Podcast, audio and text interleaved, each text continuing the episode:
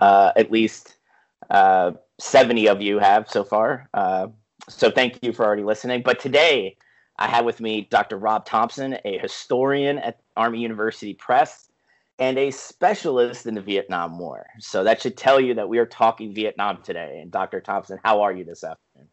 Doing great. Thanks for having me here. Well, thank you for coming on. Um, you know, Vietnam is one of those touchy subjects still in U.S. history.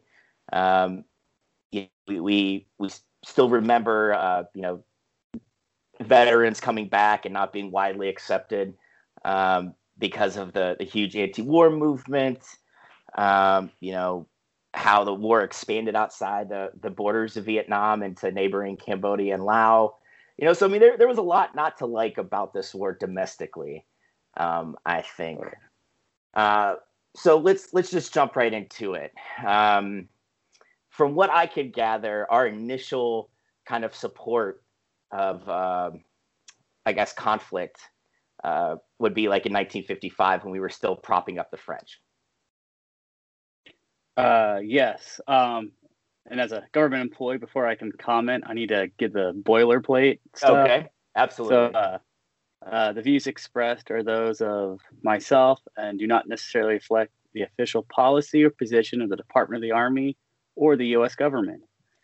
right. now, with that out of the way, yes. So you have the French in Indochina trying to retake a lost colony, and you have the United States deciding, yes, they'll support the French over Vietnamese nationalism because the fear of communism.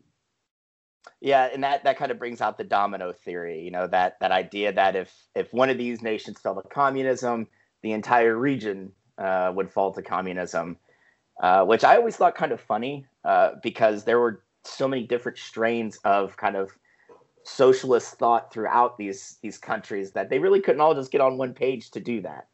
Um, right. But you know that's just amusing. That I, I thought was kind of weird from a I guess a national defense and uh, diplomacy standpoint for Americans. Like, come on, man, you're you're all pretty smart. You should know that they're all not on the same page here. Um, yeah, but why, like, you like to. Yeah, oh, sorry. What, yeah, that's like the. Sorry, Dr. Thompson. No, no, my apologies. Sorry, I'm so eager to talk about Vietnam because I spent so much time not talking about Vietnam. Uh, but yeah, that, that's the, one of the first things that hit me as the strangest when I'm like learning about the Cold War and especially Vietnam is like this prevailing view amongst uh, the U.S. government that Moscow controlled everything, that every country that was exploring communism or in the middle of a nationalist revolution was being controlled out of Moscow, and so it it it's not like we'll get into it yeah later, but it, it is fascinating to me. It took the U.S. like forever to realize, oh wait, these countries don't all listen to Moscow, and in some cases they do the opposite of what Moscow says. Yeah, I mean it's it's uh like kind of a, it's a weird thing because like you you know our, our smartest people were in national defense you know uh, in the in the post World War II area supposedly um, you know and uh, a lot of these countries kind of tailored that that socialist thought to what they needed to kind of make it catch fire in their own in their own country. So like what worked in Moscow wasn't going to work in you know Hanoi. It wasn't going to work in uh, like Phnom Penh. It wasn't going to work in, in some of these other countries. So yeah, that was always a weird thing. Uh, and it, honestly, as, as much history as I read, I that thought that that kind of idea just popped up like a few months ago. I was like, why? You know, I'm just saying. um, but so like this was just a colonial conflict at first, correct? It was the French trying to to retake all uh, you know French Indochina after the end of the Second World War. Um, but why stay there? Like, what was what was the main draw for the French in you know that part of the world? So you had the French lose Indochina to the Japanese in like 1940, um, and after the Second World War, uh, with a lot of U.S. material support and tacit, like, sure, go back at, into there, the French decided to reassert control over the lost the lost colony, so to speak. Um, and you had this happening with the British are doing it elsewhere, uh, the Dutch And so all these European countries that have been kicked out of their overseas holdings by the Japanese are all trying to reassert control as fast as they can. But we have these nationalist movements that were ignited by the Second World War. And you have Moscow basically saying, we're going to support any country that embraces nationalist revolution. Um, so with the French, I mean, Indochina to them means rubber plantations. That's pretty important uh, above everything else. That's kind of why the Japanese go there too. Um, and there's but there's also kind of like that restoring their honor that they had been occupied by the Germans. They had lost these possessions, and so they're trying to show that France is still strong. They're trying to like restore their own honor. Um, probably more so in North Africa, like in Al- Algeria, because that was a, a much closer to home, more francophone like uh, possession to them. But and you have that the similar things happening with Vietnam. It's about saving face, restoring their honor, and yeah, there's some financial assets to be reacquired. Okay, so you know by you know uh, probably the late 50s at this point things are going pretty poorly for the french there right um, and at what point do they decide hey we need to get the hell out of here and they pass it off to, to this you know the us so and it's uh you have like almost two different wars happening in french indochina they're largely successful at restoring control in what would have what eventually emerged as south vietnam so think like around saigon uh, they're able to uh, pacify that pretty well. Where if you're only in that part of Indochina, you're like, oh, the French are actually doing this. If you go north uh, to like Hanoi, you have a totally different war going on, and one where it's hard to tell if the French are going to prevail because that's where uh, the Viet Minh are strongest. In the south, there's a lot more nationalist groups uh, the Viet Minh made the mistake of uh, pissing off a lot of them, and the French exploited that. But in the north, it is the Viet Minh. They're okay. it. So that helps them a lot. And so for the, uh, it's not, uh, it's hard to see who is going to prevail until Dien Bien Phu. And when Dien Bien Phu happens, it wrecks everything for the French.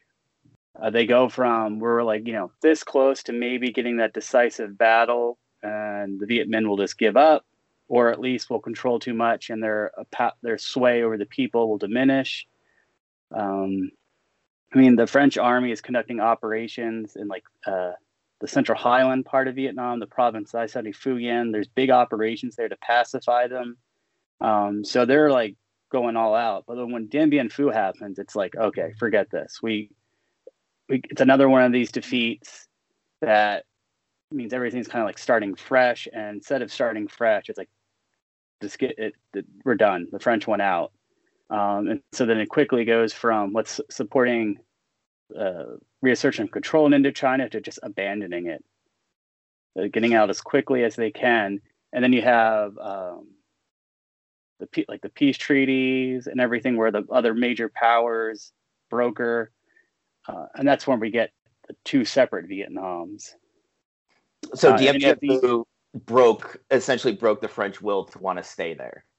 Like, yeah. How, why was it such a devastating loss?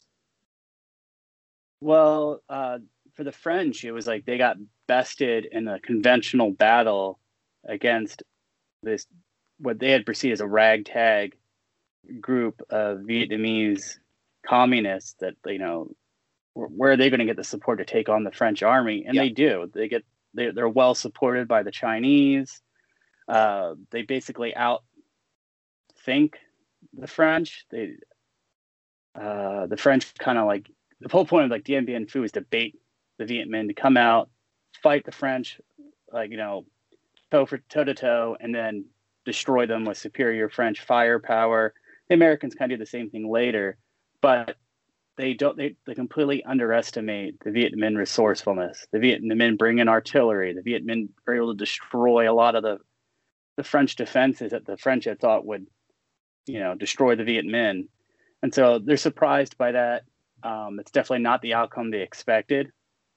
And to help understand that thought, uh, Nguyen, uh, the, the Viet Minh under Nguyen Nguyen Giap had suffered some pretty humiliating defeats against the French army.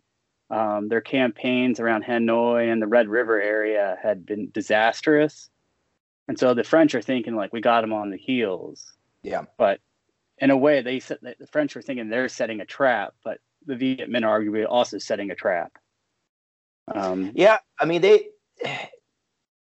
You can kind of like see it's that colonial like uh, master and underling kind of thought process too. Like the French are like we're the French, we're a modern military, uh, and like you said, this is just a ragtag group of of uh, you know ill ill equipped communists that we you know we, we just got to keep going at them, going at them, and they'll they'll fold. But I mean, this is, I mean, you could say that the you know the North Vietnamese, you know, have arguably one of the best uh, guerrilla movements, you know, campaigns to against colonialism in history.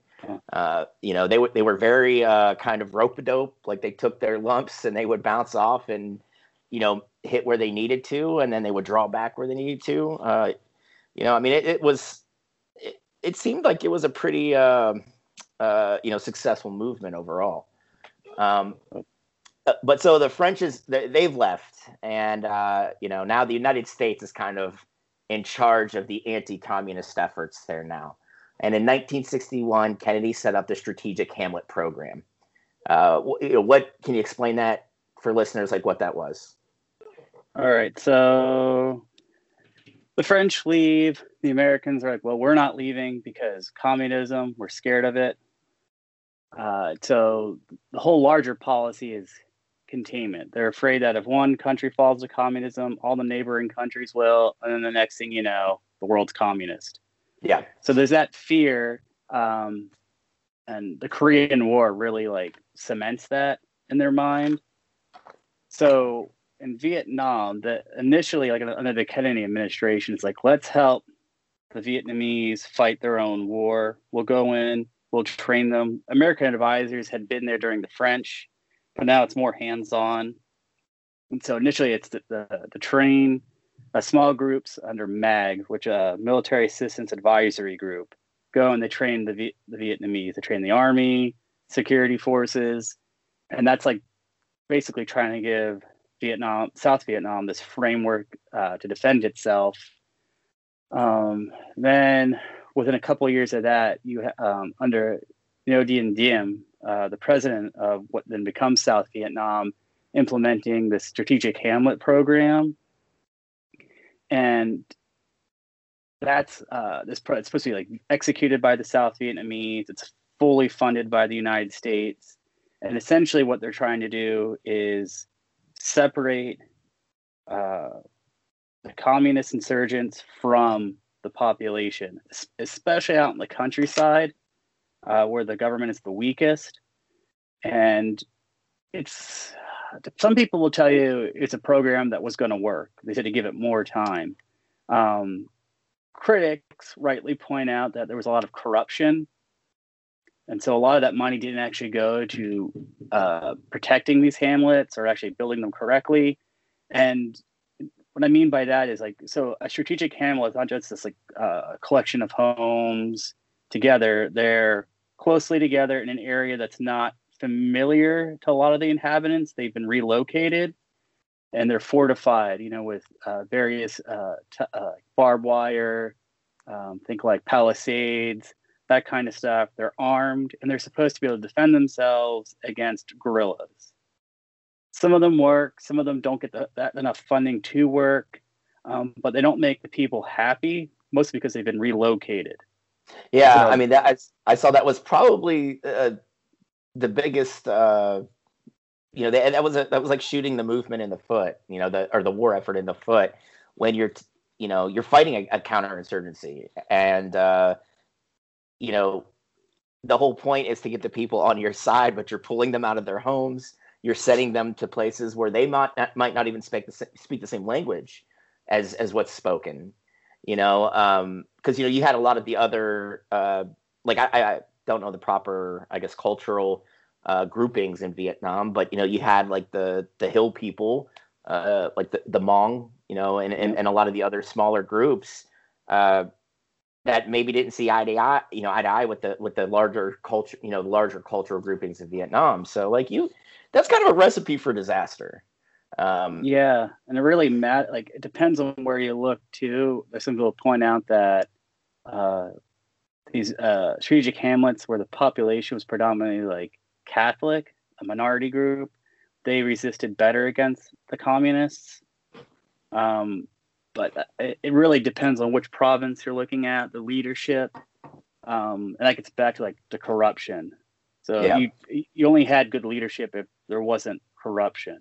And so, like in Yen, for example, they had a really good province chief. There wasn't a lot of corruption, but he also did things his own way. So the big thing that the um, the communist movement had was like propaganda. They could go into villages, they could tell people, you know, what they were going to do. They could provide some assistance, um, and he needed to find a way to stop that. So what he did, he basically created a copy, but did it on behalf of the Saigon government.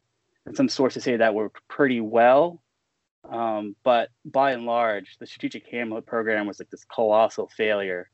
Um, and what really made that uh, like uh, probably like soon as Diem is assassinated, it all falls apart. People like relocate themselves. Some of them are overrun by guerrillas.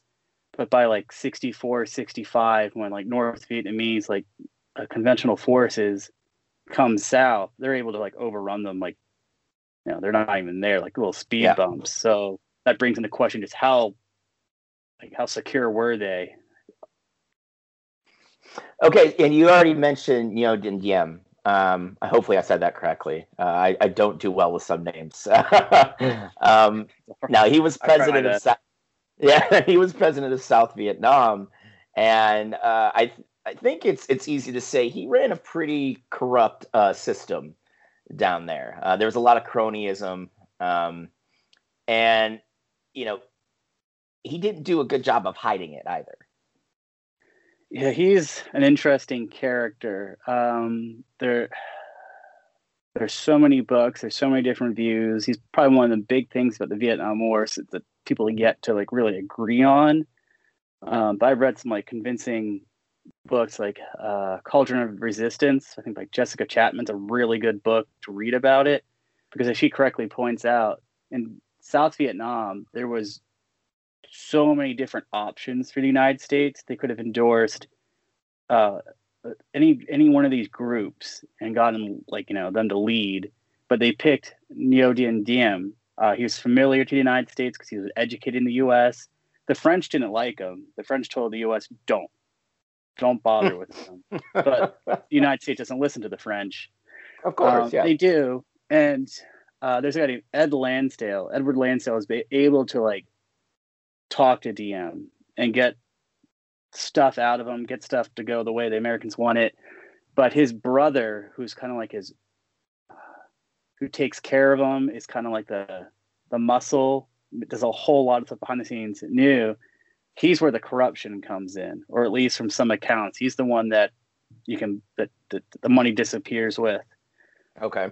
So it's hard to say just how bad Diem was. Was he, you know, I don't want to say dictator, but he definitely wasn't, you know, your your typical like like U.S. president. He was not. He there was definitely a part where he was doing it for himself. Yeah. So that's what a lot of people call it, like the Saigon regime. Well, I mean, what led to his assassination?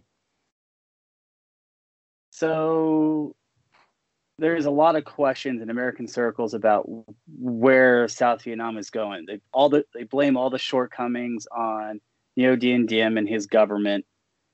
Uh, there's uh, like I guess uh, the CIA and all these other group, uh, U.S. entities are start, starting to question like, well, if he's not it, we can't wait. Yeah. So uh, it's all these little things. The strategic Hamlet program not going the right way. You have um, the uh, communist movement growing in the countryside, and so that it uh, there's still debate about like how high up the decision goes in the U.S. Um, whether you know John F. Kennedy said, yeah, do it. There's he's always been like they've been uh, historians been able to distance him from that decision. I don't know how much longer that'll hold up. Yeah, as you know, archive archival stuff becomes more uh, accessible. Um, but ultimately, yeah, he's deposed. He's assassinated in a coup. Uh, his brother's, you know, assassinated as well. Uh, and then we just get like a circus of short term dictators uh, from the from the military, and that's where stuff really starts falling apart.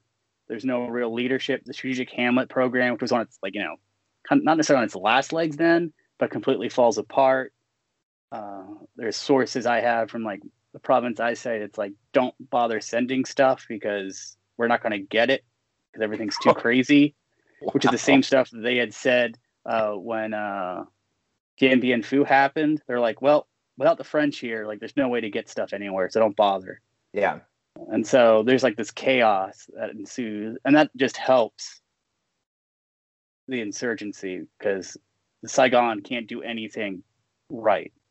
Yeah. So would you say at this point, you know, the South Vietnamese government essentially was uh, the areas around Saigon, and once you got past that, it was essentially ineffective.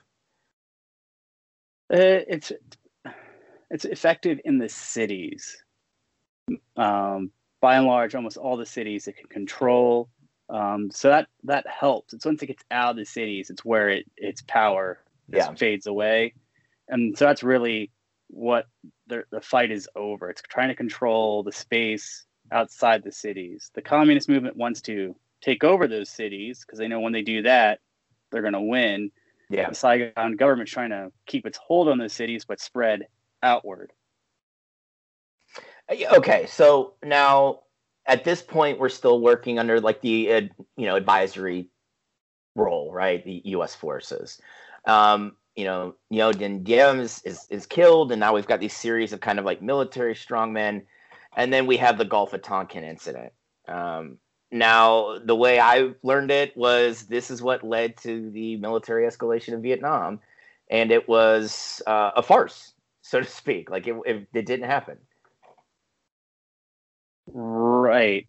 Uh, there's so much conjecture with that, and I am. It's hard for me to take a side, sort of, because I, I part of me, there's so much stuff I know that hasn't been touched yet, and there's so many people who've argued that it was made up But other people who've been able to say, well, there was like a, a super, like not a supernatural, but like a natural event happening in the ocean that kind of, you know, that could help explain this. Um, so I've always tried to like not take a side just because it, as a historian, I don't feel comfortable doing so without knowing that all that unknown. Yeah.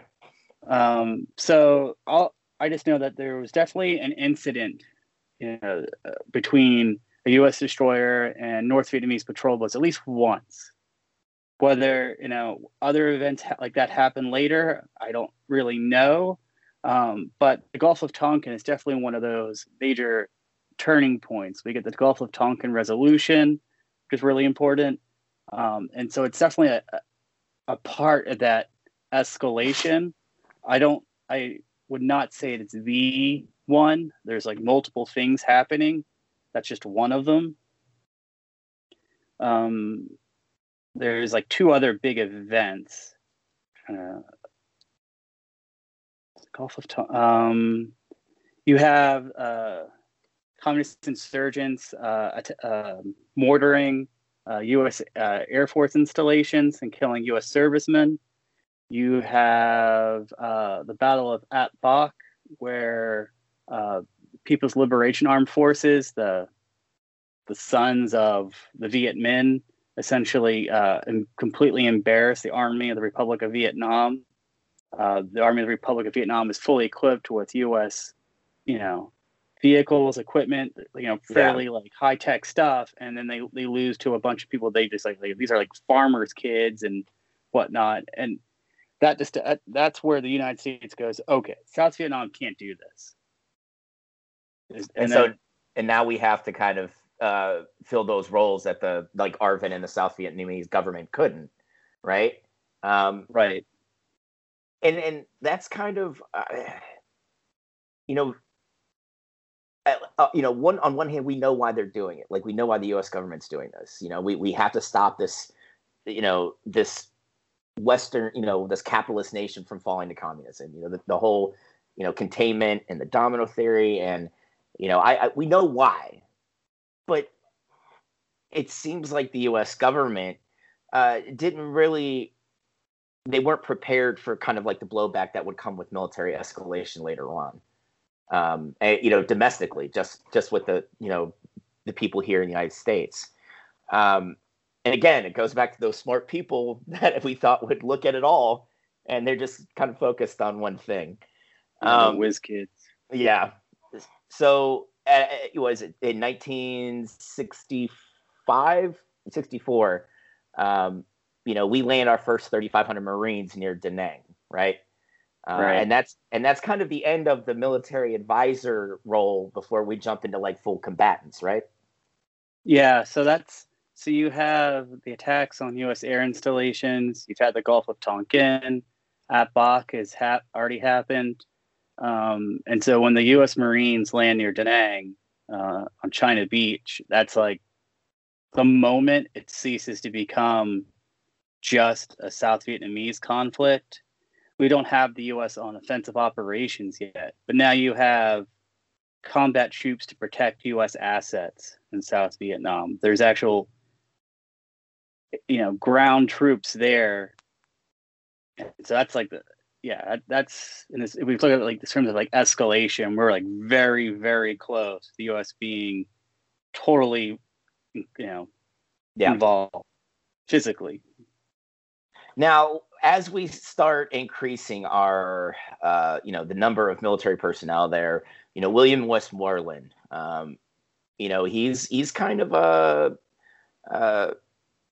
a a lightning rod for a lot of his uh, military historians. Um, and I think the biggest thing, you know, what I, I thought was interesting was his three point plan for for victory in Vietnam.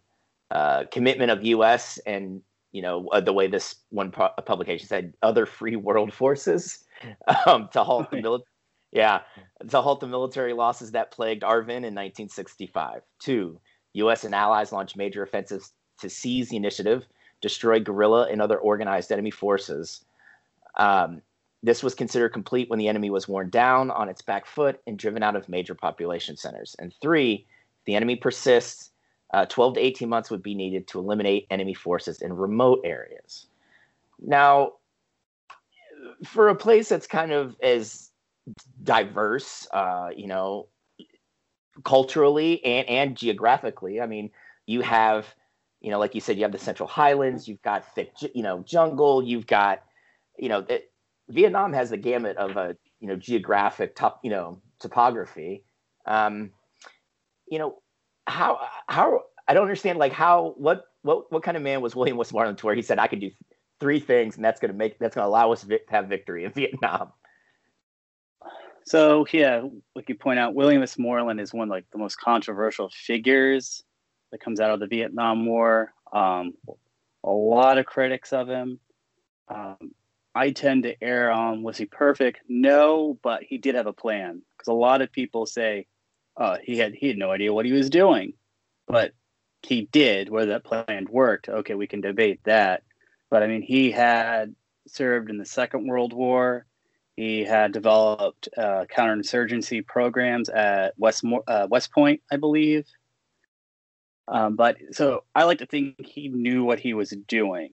Was it overly ambitious, or you know, yeah, um, probably not um, appreciating the enemy as much as one could have done. Um, again, uh, that, maybe that goes back to well, the French army. What is that like? Oh, so like that's not where like yeah, they beat the French. So did the Germans. Whatever.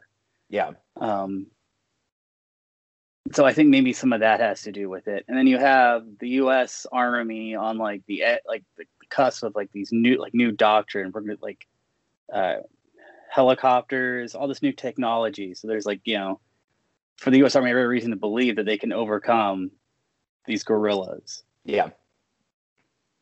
Yeah, I mean, and there there was a lot of faith put into the air cav, uh, you know, yeah. with with uh, you know aerial insertion by helicopters.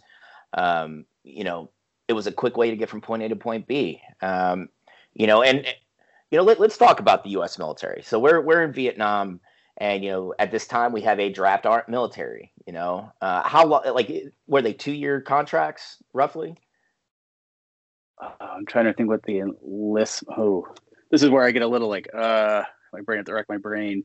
Um, yeah, initially, uh, how long was the enlistment? Sixty months, maybe not sixty months.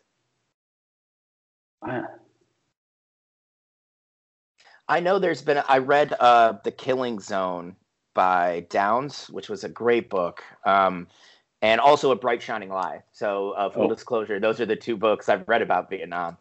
Um, but you know, I've I've seen a lot where essentially you went through basic training, uh, you went through your MOS school, you did your time in Vietnam, and by if you survived, right. like you were essentially done at that point. Um, and it doesn't seem like that's a a, a way to carry long term success through, uh, because you know I, am a veteran myself. I, I spent 16 years in, and you know we our strength was the leaders that had deployed before and able to kind of coach, mentor, train younger soldiers as we, you know, kept going back to Afghanistan and back to Iraq. You know, it was a sharing of that kind of build up knowledge. Um, it did seem like you could really maintain that with a with a two year, eighteen month to two year enlistment. Um, you know, and and continuing uh, operations. The one quote I found was, "We weren't in Vietnam for ten years. We were in Vietnam for a year, ten times." Yeah, so, um, yeah, I think like enlistment was what I think three years active duty, um, and that's like before the draft. Uh, I don't think the.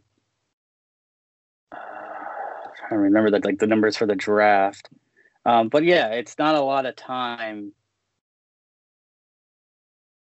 Oh, it's enough time to be trained, but the way what really undoes it for Vietnam is how they decide to rotate combat forces. Uh, so instead of sending a unit in together and then rotating that unit back to the United States and replacing with another one, they decide to keep the commands, the units in Vietnam, and they're going to rotate the personnel out. And that's where everything like breaks down um, because you lose unit cohesion.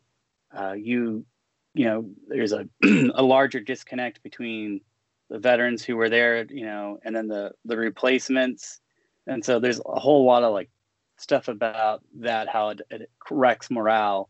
Um, and there's a reason why the us doesn't do that after vietnam. It was like one of these yeah. what seemed like a great idea on paper but in practice was like the quickest way to destroy an army.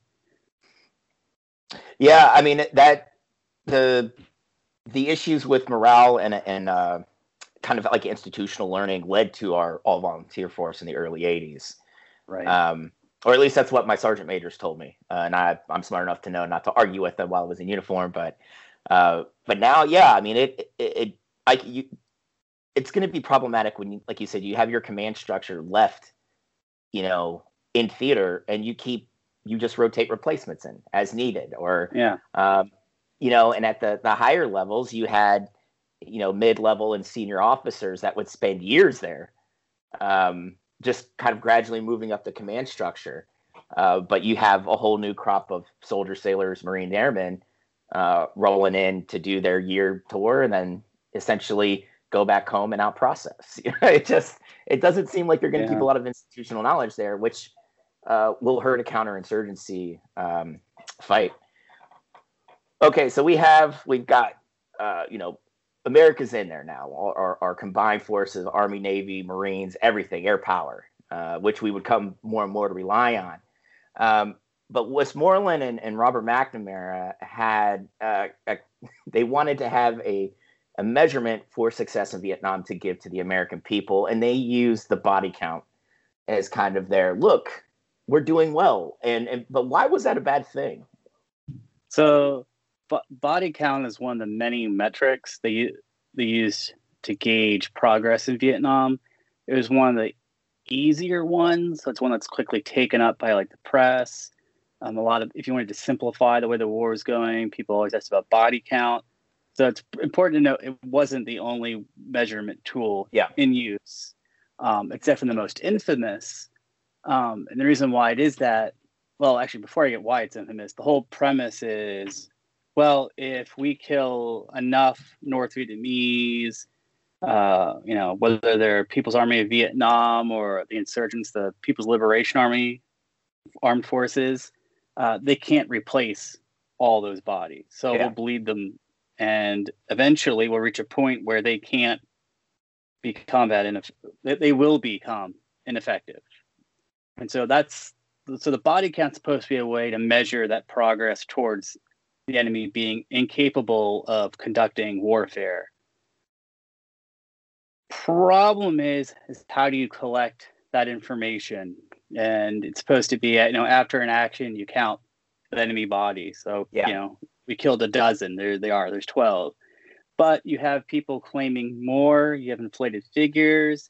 Well, what do you do when the enemy drags uh, their dead away? Do you count the blood trails? Is that blood trail for just one person? Is it three people? And so then you have all these inflations. And so you can't rely on body count, uh, especially when you compare it to the like, you know captured weapons after an action. There's stuff like you know they they claimed it like 48 kills, and you're like, but there's you two weapons. Yeah. like, are you sure? And so body count's like a bad way to go about gauging progress, but it's definitely one of the most prevalent ones you'll see in literature um, or in, back in contemporary uh, press. Uh, it was an easy way to simplify it, but it definitely did more harm than good. Yeah, because you could also connect it to like the, the the violence of the war, like when it, the dehumanization of it, and that can take you down the whole like to the you know the war crimes yeah area. Um, and I, and yeah, you know, I, I think you're absolutely right when you look at press, right? You did have journalists that were very critical of what the United States was doing there, but a lot of press just bought the you know the party line, so to speak, uh, hook, line, and sinker, and they were like, "Look, like you said, they, they they had like 200 kills just in this small area. This is this is success. Look, guys." And then the American people, you know, th- this was sold to to them uh, to say, "Hey, this isn't a waste. Look at what we're doing. Here's here's the like you said, the easiest metric that we can put in like two lines, you know, in typeset, and you know the the Americans people know that we're we're being successful there." Mm-hmm. Um, uh, but you know, you and I both know, especially you know, that body count's not a, a really good barometer of success. Um, you know, oh, especially oh, when you're dealing not. with a counterinsurgency. Yeah. You know, um, so we we've got you know uh, we're we're trying to to sell this war to the American people, right? And um, you know, but then Tet happened in '68, right? Oh yeah. Um, Everyone's favorite event of the war. Yeah, I mean, and I mean, it's it's it's might be the only event of the war just because of movies like Full Metal Jacket. You know, like oh. you had you had Tet, and you know now in, in HD 4K right for you in your living room. You know, um, but yeah. So uh, you know the the Viet Cong, the PAVN troops. You know, there's 85,000 of them that hit major bases, major cities, and, and, and important strategic uh, junctures all throughout South Vietnam. Uh, like, how were they? Was there a lot of collaboration between the guerrilla groups and the state? You know, the I guess the conventional forces. Is that because I mean that's a pretty big get to get eighty five thousand people, you know, to move into nominally enemy territory and, and carry out that kind of offensive. Yeah. So um, the communist side is highly organized and ultimately the Politburo in Hanoi runs it all. Um, so you have uh, PAVN fully supporting PLAF. Uh, people mention like after Tet how like it's important that to know that uh, PAVN troops are operating in PLAF units. No, that's they're they're so well connected anyway that there's a good chance that the officers even before Tet were from North Vietnam, depending on where you're at. So they're they they they PAVN's supposed to support PLAF. So if a PLAF unit is in trouble or it needs more support, that PAVN unit's supposed to be like its shield. Supposed yeah. to come in and support it. The U.S. Army is doing the same thing for ARVN and the other free world forces. So, it, you know, it, it to me it always made it was always silly when people are like trying to figure out who was you know in the place units and oh is it uh, the only time it really matters is it is it a main force PLAF unit or a local force that tells you its size it tell you it tells you its armament its its quality of, of troops um, but uh, so everything's run out of Hanoi. You had uh, you having troops coming south as early as like 1964, I believe, and they come down uh, for this initial uh, general like offensive. Like we can take we can take over Vietnam. There's a short window. That doesn't work. So 1968 is like that next window, the second uh, offensive for the like for Hanoi to win this war. Yeah. Now, a lot of the myths around it are like it's a complete surprise. Um, the U.S. Army and ARVN, you know, won the battle. There's a you know there's a whole lot of things like popular culture has gone to town with the Tet Offensive, but the most important thing is that it's supposed to happen on the most important year for the Vietnamese, the Lunar uh, New Year. Yeah. Um, problem is there's two different calendars in use, so the offensive like starts a day early in some places, depending on which calendar those commanders use. And Hanoi doesn't even like that's the one thing they didn't think about yeah. Was the two different calendars. They forgot that South Vietnam used a different calendar. And so that tips off some places, but uh, you you had Sanh under siege before, it's like a distraction. Uh, you had uh, battles out further in the remote areas to draw US forces away from the cities. So like there's these signs that are like they're up to something. So when Tet happens, it's not so much a surprise because the U.S.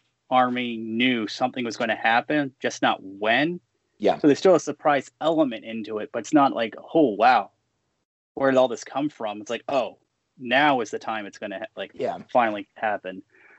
Um, so depending on where you're at uh, in the in South Vietnam, it, you know, if you're in Hue, it's like crazy parts of Saigon, it gets really crazy because they're able to make it into the city, or like in the case of Hue, take over pretty much most of it. Uh, it varies in provinces. Uh, in Phu Yen, uh, they don't make it into the city the first time. Um, they make it in the second, uh, you know, later on they'll make it in the second time, but they get pushed out. The third time they make it in again, but not as well. They get pushed out. So it, takes place over quite a uh, quite a long period of time. But the most important thing is that it wrecks pacification in South Vietnam. And by pacification, I mean cementing Saigon's control over the people that are contested, the people yeah. that the communists are off, also trying to get their loyal, you know, extract the loyalty. Well, they're, they're the same people. And so it's all about control. Like there's nothing really kind about it. It's like, no, we want these people to support Saigon. One way or another, they need to support Saigon and not the communists. We don't want them feeding communists. We don't want them paying taxes to the communists or fighting for the communists. Uh, but they're caught in the middle. So it's, it's yeah, you know, it's a crapshoot for them.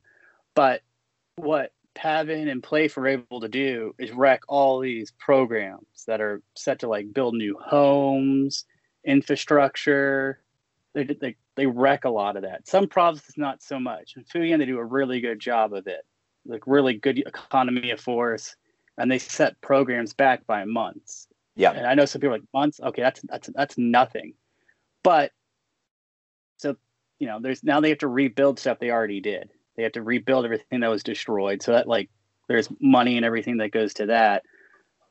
But then there's this false sense that there's like this window of opportunity that because PAVN and PLAF incurred so many casualties, they can't resist ARVN and the U.S. Army. So they can spread pacification fast and thin and accelerate the U.S. getting out of Vietnam. But all that does is put more contested territory uh, under Saigon's like nominal control. It has to, you know, protect it with the same amount of force as it had before. Yeah. Um, and in places where the Americans, uh, you know, higher up are like, oh, there's there's absolutely no communists around to defend it, and then like, well, no, there's just enough to make life pretty miserable. And so on the communist side, it's like, yeah, they have to, you know, recoup, but they have enough manpower to conduct terrorist activities. They can remind the people they're still there, very much so. Like maybe they blow up a bridge or uh, they drop a couple mortar rounds on an, a U.S. airbase, or they walk into a, a hamlet and go, "Hey, we're literally still here now. We need taxes, and it's time to be re- re-educated." Yeah. And so, for me, like the biggest thing is telling people that, well, Tet really wasn't a short-term victory even for the U.S. because if you look at pacification, it creates this false sense of like an opportunity which in a weird way like accelerates a whole lot of problems and not doesn't yeah. solve really anything. Yeah, I mean it it seemed like um, you know the the northern Vietnamese forces uh, you know they knew that hey w- you know we're th- this isn't the same as fighting the French you know the, the US army brings a lot of ass to fights it just does right um, and so maybe we can't we can't go all out but you know we could we could make things uh, vastly uncomfortable for them. Like you know, it ru- like you said, it ruined those pa- the, you know the pacification into the outer provinces. Um, you know, it's it's even even if you know you're not gonna to knock out uh, an entire battalion or whatever, but you you bloodied their nose. You know, like you you let them know, hey, we're still here. Um, you know, it, it didn't. It seemed like you know despite all you know for lack of a better term all that ass that the military brought the us military um, you know they really weren't prepared uh, for kind of uh, you know a, a, a, foe that wasn't just going to go away. Like you know it's kind of like they were used to being uh, you know for lack of you know they were kicked around a little bit um, eh, but they were you know they were used to it and they used kind of use that to their advantage. Um, so in 68 we see the first uh, the initial peace talks right um, right. What what was the reasoning? Like, why didn't that, you know, kind of uh, cement a peace and and and get the U.S. out, you know, in, in '68? So you have to to understand it. You have to like appreciate uh, North Vietnam's dedication to unifying all of Vietnam under its control. There was never going uh, with Le Duan, the head of uh, the Politburo, in charge. There was never going to be like this compromise that okay, yeah, there can be two independent Vietnams, like a North and South Korea. They were never going to let that happen. Yeah, completely dedicated under his leadership to that. You know that that that goal of one Vietnam under Hanoi's control. Uh, so a lot of it's also to maybe trying to get the U.S. out of it.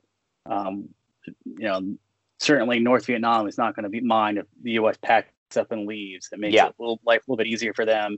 Um, the U.S. wants to get out, but it doesn't want to like abandon at this point. It doesn't want to betray South Vietnam, and it doesn't want to embarrass itself. It went in there only a couple years before, to, like to actually win this war, the civil war for the South Vietnamese, and if it just leaves now, it's going to be like a failure. And there's no way to get Viet- North Vietnam to be like, oh, oh no, it's over, over. We'll let South Vietnam exist. So there's like, there's no way other side is going to agree to anything. Um, I know, believe there's like a lot of stuff going around that the Nixon administration, once Nixon wins the presidency, tells North Vietnam, uh, hey, no, tell was it South Vietnam, I believe. Oh, maybe tells both. Well, I'm a little little iffy on this, uh, but basically sabotages it. Like, oh, don't accept this agreement. Better things will come under my government. Um, yeah, of course, an incoming president's going to do that. you know, like yeah. Um, especially with Nixon, man. Who who would have thunk, right? yeah. So I mean, I'm I'm iffy on. I forget I forget which Vietnam, which if you tell us Hanoi, Hanoi or Saigon, yeah, that's embarrassing. But the point is, is that there's like I guess evidence coming out that he sabotages it. And LB, LBJ knows this, but it's like I, I can't. This will just make everything worse in the U.S. and stuff's already bad in the U.S. Um, so what makes me think it doesn't that ultimately doesn't matter is if you look at Hanoi and its dedication to unifying, well, not unifying, yeah, unifying uh, Vietnam is that later on, even when they finally do come to the peace table with the U.S. and they get the Paris Peace Accords, Vietnam is still preparing for more war. They're taking a like they a short short break to replenish and regroup, but they're they're all in. Yeah, yeah. I mean, I think that was um, you know we'll, we'll get to that part, but I was I was surprised reading about the Paris Peace Accords, like you know, you've got international press, they're in Paris, all these important people are there. And on both sides of the you know border, North Vietnam and South Vietnam, like they're just like, yeah, man, we're gonna do this, and then like they go back to the hotel rooms. They're like, yeah, we we need like four months, and then it's it's on. You know, we just got to take a little time out. Um, yeah. But yeah, you know, we, we're we're we're with Tricky Dick Nixon now, right? Um, what where did his policies in Vietnam differ from his predecessor? So the big thing is that LBJ uh, just didn't know how to end it. Did, did not know how to get the U.S. and out in a way that would be palatable to everybody, essentially. Yeah. yeah. Um, and in, I mean, it, Nick, it, Vietnam costs him another term. He makes that decision not to run again because he just can't do it, and he's not. Yeah. He does not want to be a half-assed president. He rather anyone else to you know have a shot at it because he knows that they probably would do better than he was at that point. So Nixon's big thing is peace with honor. He's going to get the United States out of Vietnam. He's going to do it soon, and he's going to do it in such a way that there's no national embarrassment. People will be happy with the, the agreement. And he promises this, and him trying to deliver it is another issue. So, with the Nixon government at the helm. You have the US is already in this process of Vietnamization after like 67, 68. There's art like they're already trying to hand back the majority of warfighting function to the South Vietnamese. They had taken them away, sidelined ARVN, but now they're like, oh no, we're yeah, gonna get out of here. It's gonna be your war again. It's kind of like the Afghans in the lead program that I had to deal with uh, on my last rotation. You know, um, yeah, I I could only imagine what that whole transition was like because uh, it wasn't good for us. oh, it definitely wasn't good uh, for South Vietnam because they had come to rely on the U.S. Army for so many things, not just fighting the war, but logistics, you name it. And now these are all going away, and that hurts everything. Yeah. Um, at this point, uh, you you have like the civil operations and revolutionary or rural support and that's like the the main uh, civil military group that the U.S. forms to help run pacification, or at least advise pacification. It's kind of like a shadow government in provinces, um, and they're you know having to pull back assets too. So a lot of the stuff they could once provide, they can't. So that hurts relations. Um, but the, the, the Nixon administration militarily is trying to leave ostensibly South Vietnam in a, posi- in a better position than when the U.S. got there, and that's where you had the border incursions into like Cambodia. Uh, you have uh, increase in like more modern U.S. equipment being given to the South Vietnamese.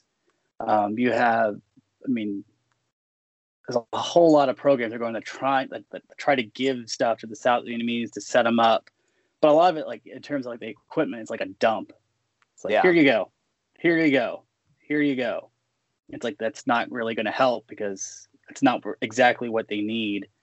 Um, so it's like this, you know, the shit show, so to speak. But the the biggest thing Nixon is doing is opening up dialogue with Beijing. So if we think back to American c- concepts of communism being monolithic, everything yeah. controlled by the Russians. If you have an issue with communism, blame hand blame Moscow. You need to talk to Moscow.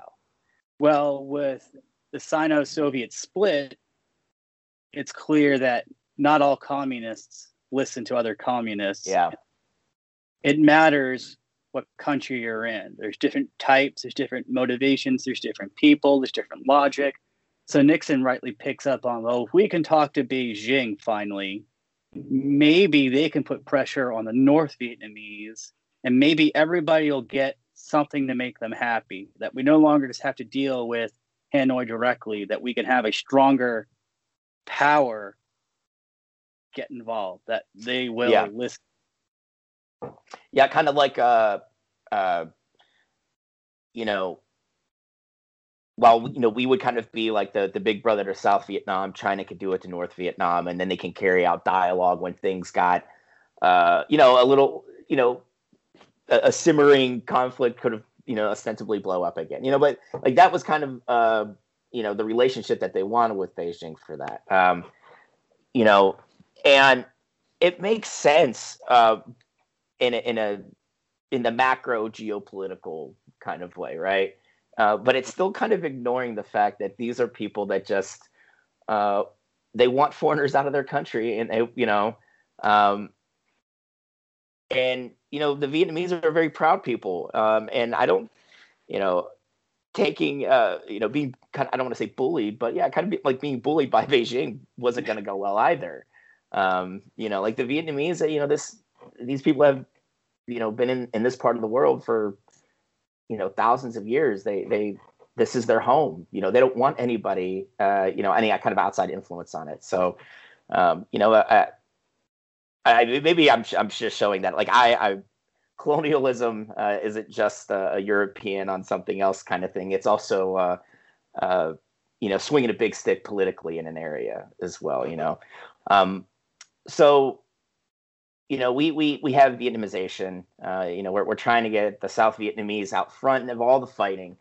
Um, but uh, you alluded to the the excursions into Laos and Cambodia. What was the the strategic reasoning behind that?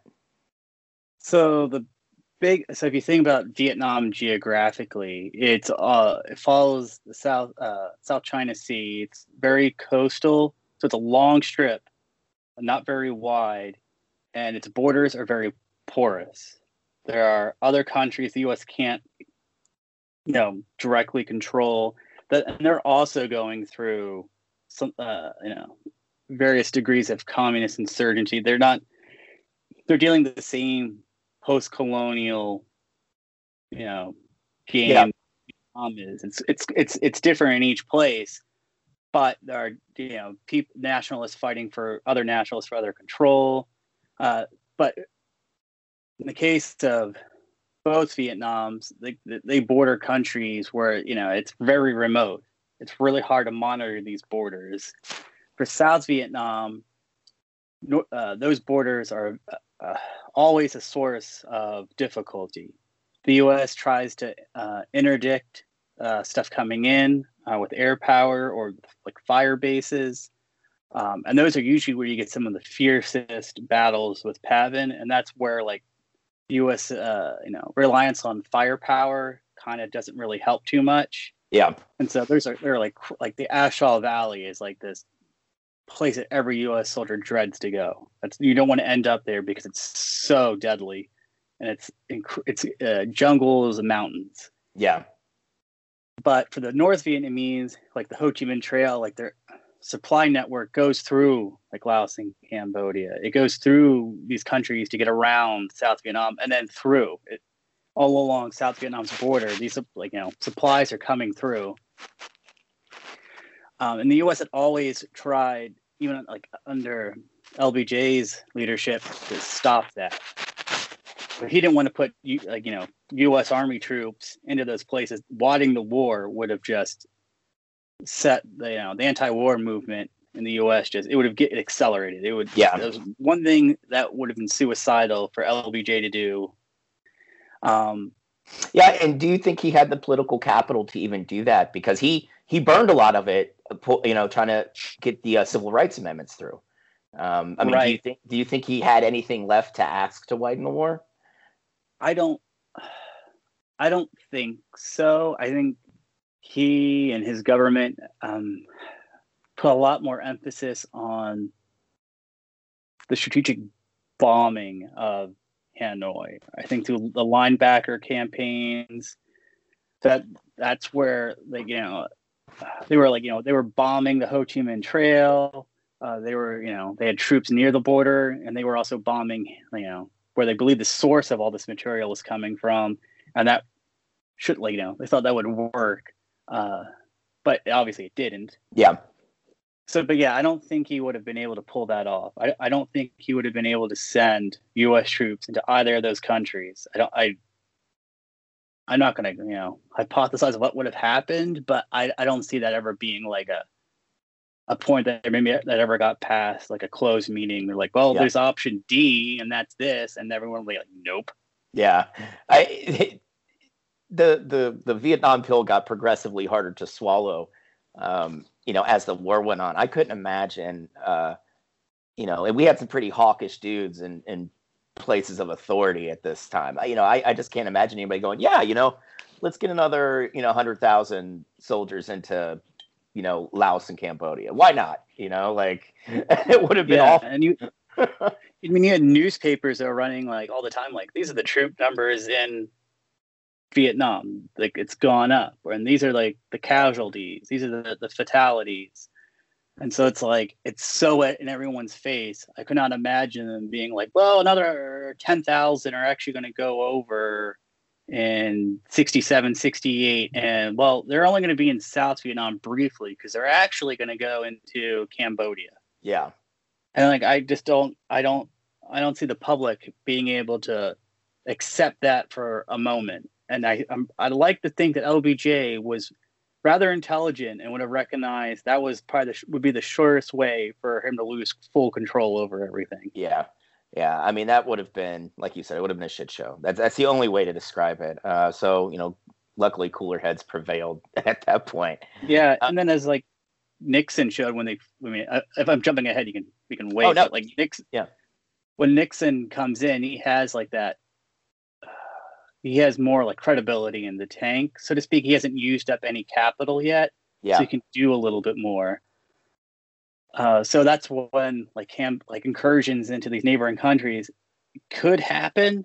They have to put all these restrictions and stuff so they can tell the people that hey, we're not occupying these these countries. We're just doing a little incursion. We're going to do this, this, and this. Then they're coming back. Mission accomplished. South Vietnam's better. Yeah. And so that's where you get like limitations of like, you know, the US is only going to go 20 miles in and they're going to, you know, hit these supply areas and then they're going to be back. And it's like, was that worth it? Yeah. Um, I, I remember seeing a picture taken overhead uh, of the Ho Chi Minh Trail. Uh, it was it was like I think it was like 69 or 70. Um, and you know it, it's it's you know, a grainy black and white photo, but like you see these little white dots throughout the whole thing, and it's literally just, uh, you know, it's mules or donkeys uh, with candles, like mounted, you know, on their shoulder as they're moving food, ammunition, and everything, you know, into South Vietnam to get to their to their fighters.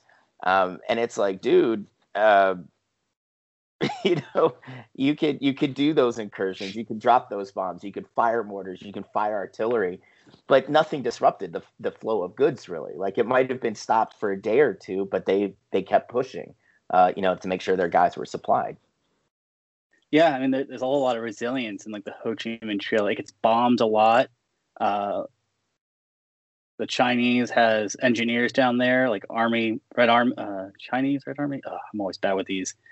Uh, but there, there are there are enough assets there from the North Vietnamese and the Chinese to like repair craters and roads. They can repair yeah. bridges that are destroyed. They can move wrecked vehicles off the road. They can conceal a whole lot of stuff. And so unless you plan to bomb it like every moment, like every inch of it, which is completely crazy, you're never gonna like, have stopped it. I mean, veterans have told me like, well, if we actually put combat troops on that trail, we could have stopped it. And I was like, well, that was never politically feasible because, again, you'd be going back to LBJ and putting U.S. troops in like Laos, and they would have to stay. Yeah. And also, we're totally like underestimating the res- like the resourcefulness and the you know the ingenuity of the North Vietnamese. Like, what's to say they literally don't carve another trail? Yeah, I mean, yeah. I mean, and that's the so, thing when you've got a you know a group like that, like go ahead, build build those fire bases, build those those outposts along the trail. Like it, like you said, even if, if it was politically viable, uh, go ahead and do that. Um, they would just like you said, they shifted east, they shifted west. They would find a way around you because that's you know that's what you know these uh, you know certain groups do. They're they're they're going to work to be successful no matter what's thrown in front of them. Um, you know, and especially with leadership like the uh, you know the uh, Viet Cong had, like they, there were some really good not just military leaders there, but just uh, pragmatic leaders that were like, okay, well, you know, the U.S. government did this. Like they've they've taken away these hamlets, so we can't tax and we can't, you know, get food from them. Okay, well, this is what we're going to do to kind of supplement all that. Like there there was just some good pragmatic leaders there um, that that you know gave them that continued success. Um, so in the United States, right, uh, Nixon's president. Uh, the the anti-war movement really started taking off in, in the late 60s and, and, was just ramping up through, you know, rocketing off as Nixon's coming into power. Um, but what did some of these groups look like, you know? Uh, uh, like runs like the gamut, everything from like student like groups to you have, you know, like let like you know the Black Panthers are part of like the anti-war like every every group every every let's see almost every level of U.S. society was like involved in it some way. Maybe not you know higher up people actually profiting from the war, but a lot of college kids are getting active in it. Uh, it's you know I mean the the most of the, the music coming out like all a lot of the hit songs are all anti-war. Yeah. And that shifts from like 65, 66. There's like some pro war songs coming out, but like 67, 68, 69 it's definitely anti-war and so it's like one of those like really like amazing things is that the like the majority of Americans embrace this anti-war movement and make fighting this that war so much more difficult for the U.S. because they can't get away with much. Yeah, and that it's it's really hard to get. You know, there, there, there's the draft, so people don't. You know, young men don't have a choice really. They're going to go over there, but the morale is already like sucked out on the U like back home in the US. Like before they even get there, they're already like, why? Yeah. And so the it, the anti-war movement's really really effective. Uh, someone told me that it's a shame, you know, in the 2000s that there wasn't something similar from when the war on terror started. That you know, no no one care either. Like we, not enough Americans care, or the U.S. has found a way to like fight these protracted wars in a way that the public doesn't notice as much. And so I think that spoke volumes about just how involved American society was in the anti-war movement, whether it was, you know, just some smaller like school groups uh, protesting to the far left ones who were like, you know, far more active. Um, it, yeah, it, there's all like the, the 1960s and 70s is just this explosive time of eh, like the trust like a like a complete lack of trust in the US government. There's people that say like the LBJ administration like used up any remaining public trust Americans had. I'm not too sure about that, but there's, there's definitely something to be said there because the the 1960 presidential election is one of the, the most insane the Democratic uh, National Convention in Chicago. I mean, that was brutal. Yeah, the protests out there, and so there's just all this stuff happening, and see you see all the seams of American society like fraying, and it's I don't think they've ever gone back since. But I mean, the fabric of the United States was definitely being tested, and at the center of it is, is the Vietnam War. Yeah, I mean, and that's I don't understand how they didn't see that happening. Like you you make it one of your your victory metrics is the body count, right?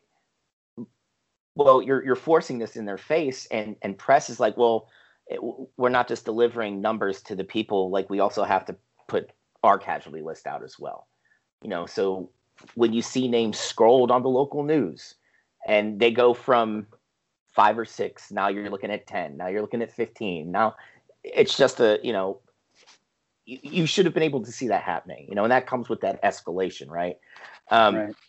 But uh, yeah, like the those almost every movement, uh, you know, Oh, cultural yeah, movement, civil rights States. too. I Yeah. should have touched on that. The civil rights movement's happening at the same time, and that's like arguably what LBJ wants to be spending his time on. He wants his great society to actually be great, but then he has the Vietnam War, and Yeah. he's having to do both. I think he cares about both, and I think the Viet- Vietnam ultimately sucks away every bit of power it can from the Great Society efforts.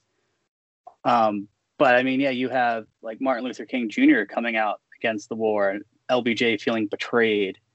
Uh, it you have all these key social figures at the time being anti-war, and so as much as the Vietnam War is at the center of it, like I said, I think everything around it is the civil rights movement Yeah, and it Yeah, maybe I- even shares that spotlight more than I'm giving it, which is which is fair. But like the 1960s, that's what like fascinated me so much because you have this war that's hu- probably the most unpopular one fought by the United States.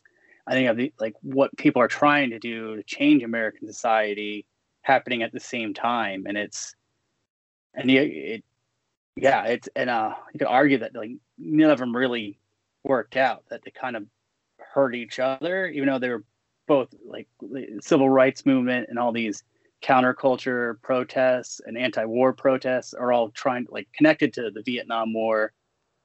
I mean, we're still dealing with civil rights yeah, 2020. Uh, I'd argue we haven't learned everything we need to from Vietnam because I mean, right after the war, it's like no more Vietnams, whatever. And it's like, wow, all that energy, all that effort, and what's changed? yeah. I mean, that, yeah, that's a that's a good point right there. like we we're still dealing with with uh, everything we thought we kind of had tackled in the 60s and 70s. Um, it, it's like uh, you know, Vietnam took some of the wind out of the civil rights movement, uh, but the civil rights movement still kind of, uh, you know, that push for change gave people the the opportunity to speak out against what became a very unpopular war. Uh, because I mean, let's face it, uh, in America's history, if you spoke out against the war, you were labeled, uh, you know, anti-patriotic, anti-American, right? You're you're because you don't agree with this war, we are going to lose. You know, they they went down to the person like that, and you know, but that push in the '60s to, you know, to to you know, we're talking school integration, you know, uh, other civil rights programs, you know, the, uh, the Voting Rights Acts. Um, you know, it kind of gave the impetus to this people that were like, hey, we want this for African American citizens. We can actually speak out against this war as well. Um, so I, I think one kind of gave birth to the other. Um, but I mean, and you Viet- ha- but Vietnam ultimately, I think, did take some of the, you know, that that air out of the civil rights movement. yeah, uh, you have uh, like Black Americans, uh, so, uh, like you know, fighting and dying in a war. Whether back home they're not treated as equals, and so I mean that's something uh, you know Black Americans had faced in the First World War, Second World War, like Korea, and it's like another generation gets to experience this garbage.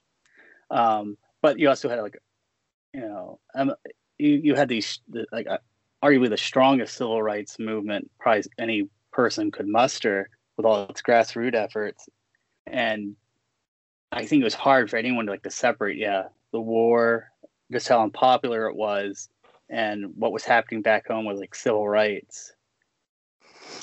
Now, we're, we we talked about it earlier, but the Paris Peace Accords, right? We we we're finally sitting down at the table, um, and we're trying to negotiate peace. You know, and you had already said there was no intention from either North or South Vietnam to really call it quits, um, because you know North Vietnam wants a uh, united communist Vietnam, and South Vietnam wants a united capitalist Vietnam. So there, there's really no I guess negotiation going on there. This was a lot of it was just window dressing. Yeah, so if you go back to the end of the French, the first Indochina War, uh, you have Hanoi, uh, you have Moscow and Beijing force Hanoi to accept agreements, and that level of betrayal doesn't like don't forget it, but that's how you get what. But yeah, you get ultimately that's how you get to Vietnam. They're like they're supposed to have elections, they're UN monitored, and then the people will vote, and then you have a unified Vietnam under that government. Yeah. No one, like communists and the Americans, are not interested in that because they don't want to risk losing that election. so all that distrust that that carries over to the Paris Peace Accords. But again, you have uh, North Vietnam dedicated to, you know, fighting. You have South Vietnam who knows that the war is never, it, it's not going to end. It just, it's a civil war. Um, so the U.S. just wants to get out. It wants to come up with some agreement that lets it get out without total embarrassment.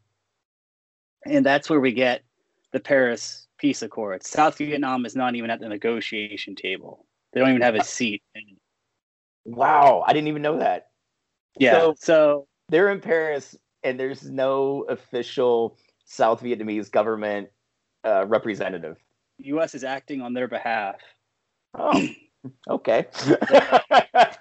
yeah, and, and ultimately you get this this peace deal that gives North Vietnam pretty much everything it wants. It's allowed to keep uh, troops on territory they currently control to, up to the moment the accords are implemented.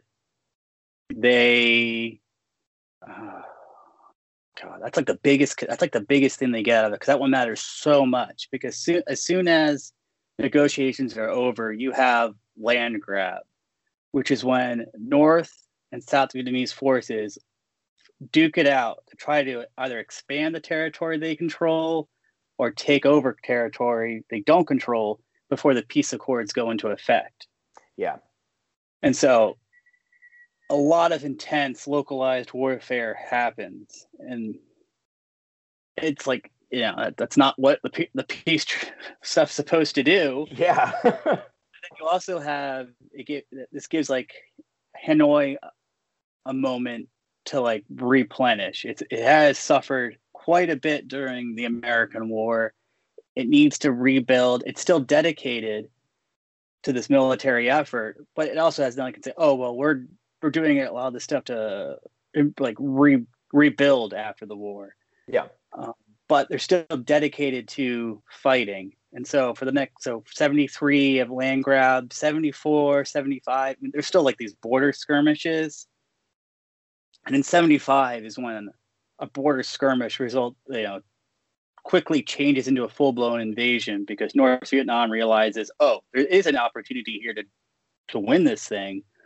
Um, but until that time, you have South Vietnam still being financially supported by the U.S. And eventually that dries up. By the time uh, Ford becomes president, U.S. Congress is not going to give a penny yeah. to South Vietnam. They want it to go away. Like, not, I mean, they don't want South Vietnam to just fall apart and go away, but they want their connections to it, that memory of it, to be a thing of the past. Uh, but yeah, so the Paris Peace Accords, it's it gets Nixon his peace with honor the U.S. has to remove all its forces by a certain period. It gives Hanoi um, the ability to control like ter- uh, control territory in South Vietnam, uh, and so it leaves South Vietnam with all the security issues if you know it had before, um, but now without without that added barrier of the U.S. Army and the Marines, whatever other American assets were there that they had come to don't want to say enjoy, but rely on probably is a better word. Yeah, I mean, there's a lot of uh, parallels between ARVN and and like the Afghan National Army. Uh, you know, because they they were and still are, you know, in, in, in the terms of Afghanistan, just so dependent on our the United States military's logistical aspects. And um, you know, hey, if you know the Afghans do have an air force, and so did South Vietnam, but where are they trained? What kind of equipment are they flying? You know, like it's it's all provided by the U.S. government. Uh, so yeah. I guess you know when you take the sugar daddy out of the equation, there, it's you know it's not going to go well for you. Yeah. So like earlier, I'd mentioned like the so seventy one, I want to say about seventy one. The U.S. realizes that a lot of the equipment it had given to the South Vietnamese was outmatched by what Russia and China had given the North Vietnamese. The easiest comparison is that uh, PAVN had artillery that outranged any uh, anything the Americans and the South Vietnamese had, and that matters a lot on these like you know border skirmishes if you can't hit back at them. Yep. And so the U.S. is like, well, we don't have artillery to you know that can you know do that, but we have all this other equipment. We'll give you better tanks. We'll give you more munitions, more aircraft, all this like brand new stuff. At the same time, you're having uh, Israel begging for you more U.S. equipment because of the uh, what's going on in the Middle East, and so lots some of that's diverted. Yeah. From Vietnam, so the U.S. is like it, it, the world stage. It's like trying to manage all, it's trying to get out of one place, trying to prevent itself from getting firmly involved in another. Um, so, but for South Vietnam, that means aid gets sucked away. And a lot of stuff they do get is not really what they need. Like the geography of South Vietnam is not really conducive to cavalry operations. Yeah. There are some places where tanks and APCs are super helpful, but there are other places where they'll just sink. Yeah. The province I study, uh, Phu Yen, uh, anything heavier than like an M111 is just going to sink in a rice paddy. It's going to be completely useless. Yeah. And so, yeah, I mean that's that's the, you know, that's one of the the big I think uh, confusing parts for anybody that's not really well versed in in military operations. Uh, tanks aren't just a catch-all. In wide open spaces, great. You know that's where you want to be. You want you want a cav unit there, an armored cav unit.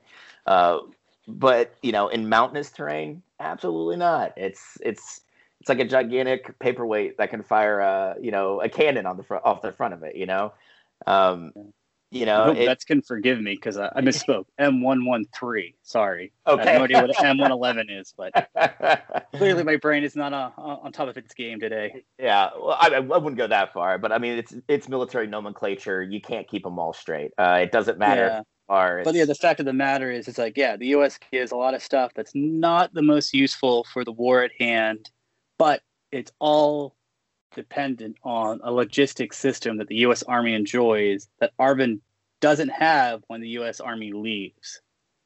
And so, so that's really, really important. Trying, yeah, I was. I didn't mean to interrupt. Go ahead, Dr. Thompson. Oh, no worries. Yeah, the the ARVN is a mirror image of the U.S. Army. Yeah. It it, it's designed to be the U.S. Army in South Vietnam. It all the state of the art equipment, doctrine. Uh, but the problem is, is that the U.S. Army, what really makes it work is logistics. Yes. And South Vietnam does not have that. So, so they didn't try. They didn't try and implement uh, like a, a mirrored logistics system, uh, like they did with. It seemed like with everything else. Not really. Uh, it was like you'd say like infant stages for ARVN if it did exist, um, because again, the U.S. Army kind of fulfilled that mission for them. And yeah. a big thing to keep in mind is that when the U.S. Army gets involved, takes over the majority of warfighting, ARVN is kind of put to the side. They deal more with security, securing areas for, uh, that are undergoing pacification. Uh, and so I guess there's never really this. The U.S. doesn't see a need to give them their own logistical support or like really develop it. Yeah. And so I like mean, 70, yeah. Yeah, that's, that's what the army does. They're like, hey, we got it for you, and then wait a minute, now we're done. We got to go, and they they kind of leave a big gaping black hole there uh, logistically, which, as you and I both know, can cause horrible, horrible, uh, you know, second and third order effects for, uh, you know, a military force. Uh, so 75 um, is that when we see a, a, unified Vietnam when the North goes starts heading south? Yeah. So at, at that point, um, you know, history isn't inevitable. That uh, with those border clashes, South Vietnam had been, done a pretty decent job at holding its own. They had done fairly good back in '73 during land grab, but you at this point the you, have no American support essentially. You still have a U.S. Navy fleet parked off the shore for monitoring purposes, but all like the cash flow is pretty much dried up. You're not getting resupplied in terms of like weapons. Uh, you know, they're running like like low on. They, they basically, uh, yeah, there's not a lot of supplies left for. So there's a finite. That's a better way to put it. A finite amount for South Vietnam, whereas North Vietnam is still like building up. They're getting yeah. a lot of new newer equipment from the Soviet Union, uh, China especially, and so one of the these border clashes. Uh, PAVN actually secures a big victory. They're able to take over one of the larger cities by the border, and then they go, "Well, can we can we can we do more? Just keep going. Let's see how. Yeah. Let's see how. Let's let's let's see where this ends." And then Hanoi quickly realizes that, hey, we're we're slicing through here. This could be it. And so by well, I forget the exact time, but rather quickly, you have the government back in Saigon recognizing the situation is not going well, that ARVN units are being overrun, they're being defeated, and there is an increasing chance that PAVN is going to effectively cut the country off. It's going to split it in two, and then they're going to lose those ARVN units. and so, under uh, President Thieu, they just he decides that instead of trying to fight for every inch of South Vietnam, they'll pull everything south and they'll sacrifice basically the central highlands and north to PAVN. Okay. And so you have it's so it goes from ARVN fighting its its damnness to not lose any more territory to what the U.S. Army would call like a retrograde operation, but it's really a full blown retreat where like you have civilians, you have families, you have soldiers deserting because they're like, wait, we're leaving now. Like we're wait, okay. They they see they they immediately assume everyone's giving up. Yeah. So yeah, these huge caravans trying to make it south. So in Yen, the province capital is Tuy Hoa City, and that's like the fallback point that's where all these like units to the north are supposed to come back and that's going to be one of these places where they fight like try to like stop PAVN and also to give time for everything to keep coming south the problem is by that time hanoi has recognized this is the final offensive this yeah. is what's going to do it so they intensify it so you have um like large mechanized armies pouring in through these borders it ends in disaster in Phu Yen. And then by April uh, 1975, you have PAVN in Saigon. So the famous images of like the, the Chinese made tanks breaching the palace gates and whatnot. That all happens like really, really quick. For as yeah. drawn out as the Civil War was, it ends comparatively fast.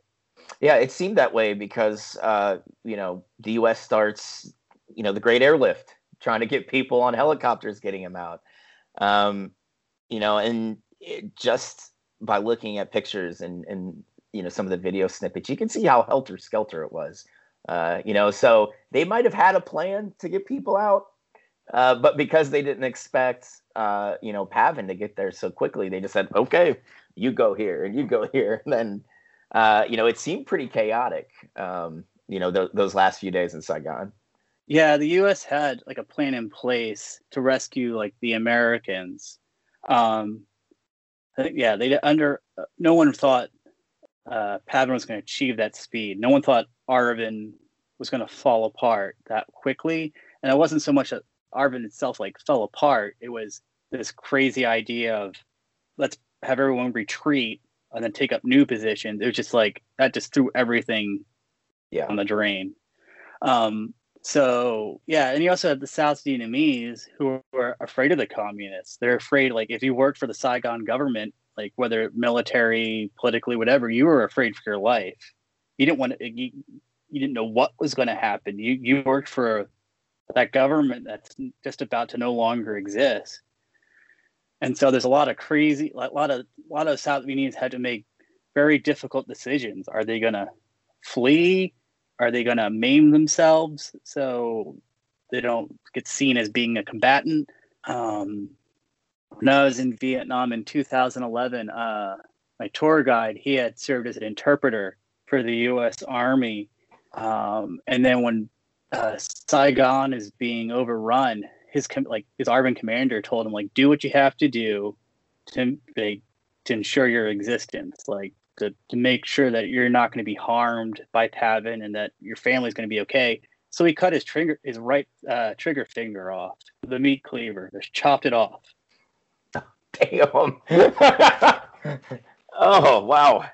that way, he's like that way they could tell PAVN like I can't hold a weapon, I can't fight you. Look, um, yeah. So, I mean, he spent some time in a re-education camp, but I mean, a lot of a lot of difficult decisions. There was really no good decision because everything collapsed so quickly. Uh, so, what would yeah. you say that the legacy of the Vietnam War is? Uh, maybe not even, especially not just for Americans, but for you know the Vietnamese people. Uh, so trying to think. So there's a lot of depending on like where you go in the United States. There are some very proud South Vietnamese uh, communities, whether it's like San Jose, California, near New Orleans in Louisiana, or like Falls Church, Virginia, just outside DC. They're very proud. Um, I mean, they all of them have great food. I'll just put that out there. Oh yeah, great food. Um, but they're all like you'll you'll see a lot of the gold flag with the red bars on it, the, the flag of South Vietnam. And so there, there's this very strong connection to the homeland and this, you know, sense of like loss. And if you go to like when I was in Vietnam, we went to Saigon, which is now Ho Chi Minh City, but a lot of the locals still call it Saigon. Okay. Like you say Saigon, they know what you're talking about. Um, and so it, it, it, it it's still kind of like it's something that kind of like exists still. It's still it's still culturally different than the North, um, but it it ceases to exist as its own independent country. Um, for the Americans, I mean, it, you go from trying to win this war for the South Vietnamese, and then you have this huge influx of refugees. Uh, so there's like this, I don't know, I guess not what the United States expected. Yeah. So it's it's it's not easy really for anybody, especially the South Vietnamese. Um, North Vietnam, it gets it, it, unifies the country under its control. It puts a lot of people into re-education camps. Uh, it uh, dismantles a whole lot of like the sim, the symbolic, the cult like the culture and symbolic stuff of South Vietnam. Like any monuments, they're gone. I think they've even like removed some of some of the cemeteries. Uh, the only thing they really preserved is the palace. They renamed it and restored it to like its tacky '60s glory, but they wanted to look like you know the way that when they took it. Like they're, yeah, they're proud that they took it. Um, but you know, life goes on. Uh, if we want to get into like what did the U.S. like learn from it, I'm not really sure. The easiest answer is like not to do Vietnam again, supposedly. yeah, and I, I I would argue that maybe the military still hasn't learned that. Um, you know, let's let's you know face it. The U.S. doesn't do counterinsurgency well. Um, we've you know we we dealt with counterinsurgents in the Philippines, uh, and it took brutal tactics uh, that would be akin to war crimes now you know. oh yeah. Um, you know, we didn't do well in Vietnam. We are not doing well in Afghanistan. We failed miserably in Iraq. Um, you know, so like, I, I don't think we've learned that lesson. You know, you know um, that we we should do the Vietnam again. Um, but I don't know. I, I, I think that a lot of the, uh, you know, this will probably piss somebody off, but like the hero worship of of uh, veterans yeah. and and active servicemen stems from how Vietnam vets were treated when they got home. Uh, you know, they weren't exactly embraced. Um, no, you yeah, know, they, they, come home as like people see them as like maybe like losers, or how could they go fight such a horrible war? Like totally ignoring the fact that that guy was drafted. Yeah, he, he didn't, I mean, he didn't say, "Hey, I want to go and fight communists in South Vietnam." it, it, was, it was more like, oh, I got my notice. I yeah. I get to go. Oh, great. And so it's like I, I have a lot of sympathy for veterans. My uncle is one. Um, he didn't really start talking about it uh, until uh, I got interested in it because I kind of I think I think that surprised him a little bit. Um, I remember like if he if he hears this, he'll probably laugh. But I remember, like before all this, if you asked him about Vietnam, he would just blame the French. Like the French screwed it up. Okay, and maybe I think a lot of vets maybe have that too. That, that that idea, that sense of like, yeah, blame the French. But I think over time they've been given more space and that like this, yeah, time to really like explain the war from their end. Some are very much well, we were winning it when I was there in certain year. Yeah. Or there's like the more academic side that you know I say more academic side, they'll be like, well, Westmoreland was a damn fool. Uh, but Creighton Abrams, I mean, he could have won that war for us if we had more time or we did X. And that's what probably drove me the most insane when I was studying Vietnam in grad school was like this good the the savior general hero worship stuff and I was like, you know, getting back to your question earlier about like Westmoreland, I always kind of felt sympathetic to him. Because like, dear Lord, I mean, this this wasn't a Confederate general. Like he actually tried to serve the United States and do his best, and we're you know he's treated worse than like Robert E. Lee. Yeah, I mean, and that's that. I think that's the funniest thing when you look at the Vietnam War culturally, because you do you have you know what would are your anti-war people like how could you go fight in this war how could you go do this you know, and then you had My Lai, you know, that only compounds the situation, right? Yeah. Um, but then you have the more conservative elements, like how did you lose this war? How did you do? It's like, dude, I was a private in a in a Marine infantry unit. Okay, I just went where I was told. I carried what I was told, and I fired when I was told. Like I didn't have a whole lot of uh, influence on the outcome. Um, so like you yeah. you had these veterans that come home, they're not really embraced by either side uh, you know, in the American sense politically. And then you have uh, this is like honestly, this is the first group of vets that are coming home and actively talking about their experience and and actually, you know, dealing with post traumatic stress. Um, oh yeah. You know, you know, maybe it's not called that at that point, but now, you know, uh, you know, I, I had the good fortune of attending some 82nd Airborne conventions. So you're you're talking to paratroopers all the way back to World War II. Um, you know, and, and uh, the Vietnam guys are starting to realize, yeah, man, like we, I should have talked about it more. I should have got help, you know, when I got home, uh, because I, I didn't know how to deal with it with my service, um, you know, and, uh, you know, and I, and I see that what we're go, we're, this, this veneration of, of service members and veterans now is, is kind of like a, a direct result of of how they were treated when they got home. Um, you know, I, I, think that's that's a big legacy because the American public went from disdaining these veterans to now a vet could do no wrong, right? You know, and it's like, yeah, that, that is that is true because uh, yeah, that's probably the biggest shift from Vietnam. Like, I know, like they're you know a lot of them whether it happened or not, like, you know, like, oh, I was treated as like a baby killer, or that was yeah. the term thrown at me, and they were like scum of the earth. That's that's how, that's how they all feel. Whether that like really happened to them, like did someone really spit at them at the airport? Did they really have to change out their uniform when they landed at LAX? Did that really happen? Ultimately, I tell you, like, well, they feel that they were uh, insulted, that they couldn't be who they were because of their service. Yeah. And they internalized all these stressors and they couldn't speak about them to anybody for so long.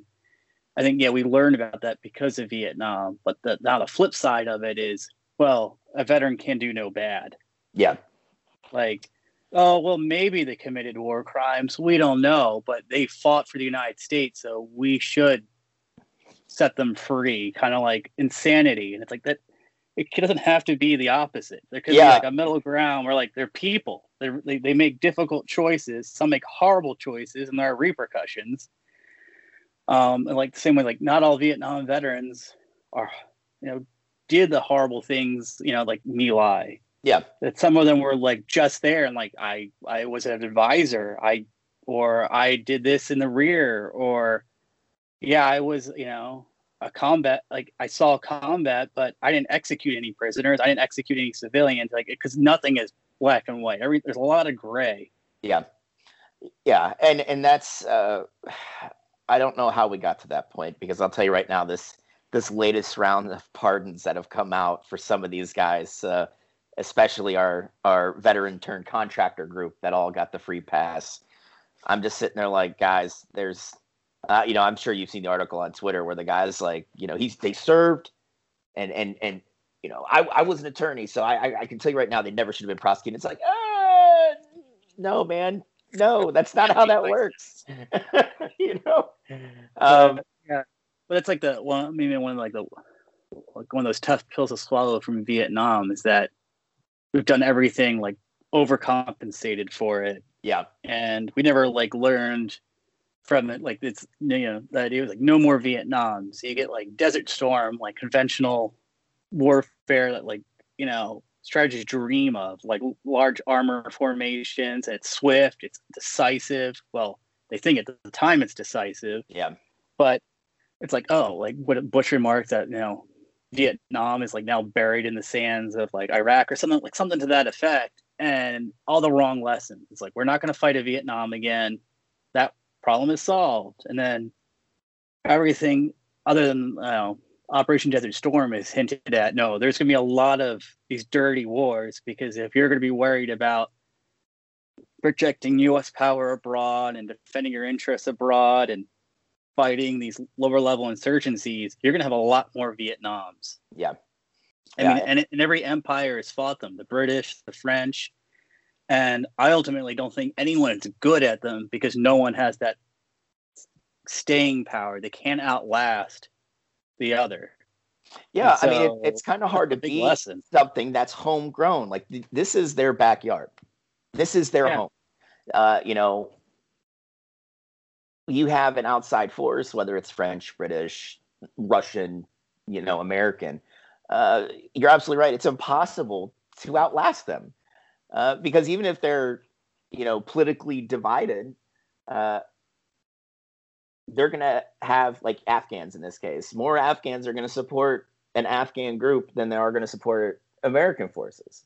You know, especially when we go tearing ass through their fields, uh, where you know we just it, it's counterinsurgency. Uh, Adam Linehan said counterinsurgency is counterintuitive, um, and I don't think it could be described any more perfectly than that. Um, and yeah, it's it's a tough. It's like as much as it is like physical, it's also supposed to be like cultural, and that's really hard. I think for anyone to do, especially if you don't understand the culture. I think it's a big problem with Vietnam is that no one understood like the, the, the quirks and what was you know understanding why uh, the Viet Minh and then PLAF were so palatable to some South Vietnamese. I mean, a lot of them again felt like they were stuck between two not so great options. But like Bernard Fall says, like what was enticing about the comments is that they'd come into your town and we're like, oh, you need a new footbridge. Okay, two days. We're gonna cut the lumber.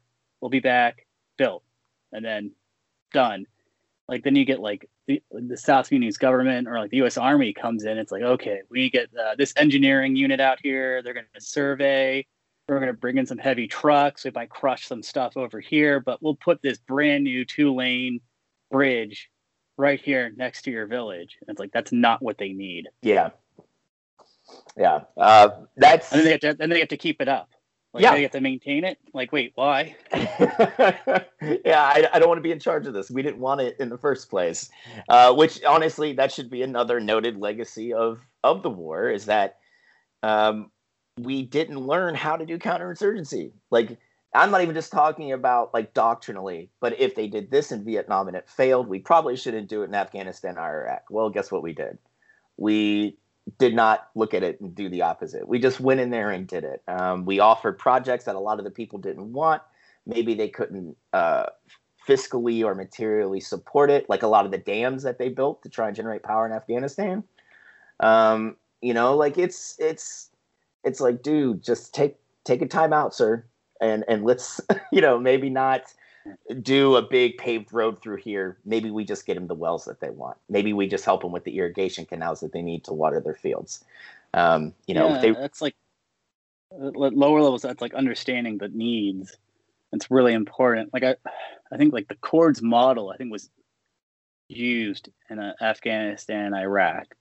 I don't know like how much of the CORDS experience informed, um, but it all like assumes that like the CORDS program like really worked in Vietnam. That's questionable. I mean, it, it dealt with a lot of political, a lot of red tape, but it's again like you have to understand the local needs, and then I think more importantly, try to figure out how does that, how does your opponent have an inroad here? Like, why are they even being entertained as like a potential, like you know, government? Like what makes them better in the eyes of the people than what's in the capital? Yeah. Um I, I think we could both agree it's just counterinsurgency is tricky and it's it's full of a lot of context and nuance uh and and understanding your enemy uh and yeah you know and that's something that the united states military i think still struggles with a bit. Um you know where where for years we were built for peer-to-peer conflict uh, and then we started fighting these insurgencies with a lot of still peer-to-peer uh, doctrine you know influenced uh, you know general petraeus and and his brain trust come up with our new counterinsurgency manual.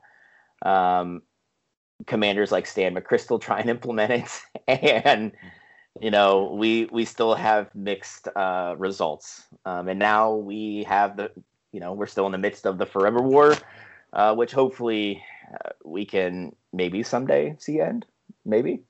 Yeah, like, it's like that. That just reminded me, like, so the whole idea of counterinsurgency being difficult. There's like this myth about it not happening in Vietnam until like after 68 under Abrams and that it didn't have enough time the big thing I pushed back, like, no, it, it had always been at the forefront. Counterinsurgency, pacification always really mattered. Everything fell under it. Um, so it had a fair amount of time. It was just some things weren't done right. You, you know, you, you have to give the communists a lot of agency because they had their own essentially counter pacification efforts that were quite effective. Um, and that, you know, you can see that happening in current conflicts. It's uh, it's easier to blow stuff up than to build it. Yeah. Um, for better or worse. But then you also, yeah, like we we've both been saying, like you gotta you gotta know what you're doing and why, and is it the the right thing at the time? Yes, exactly. Know what you're doing and why. So on that note, we're gonna we're gonna go ahead and wrap this up, Doc, up, Dr. Thompson. Thank you so much for coming on.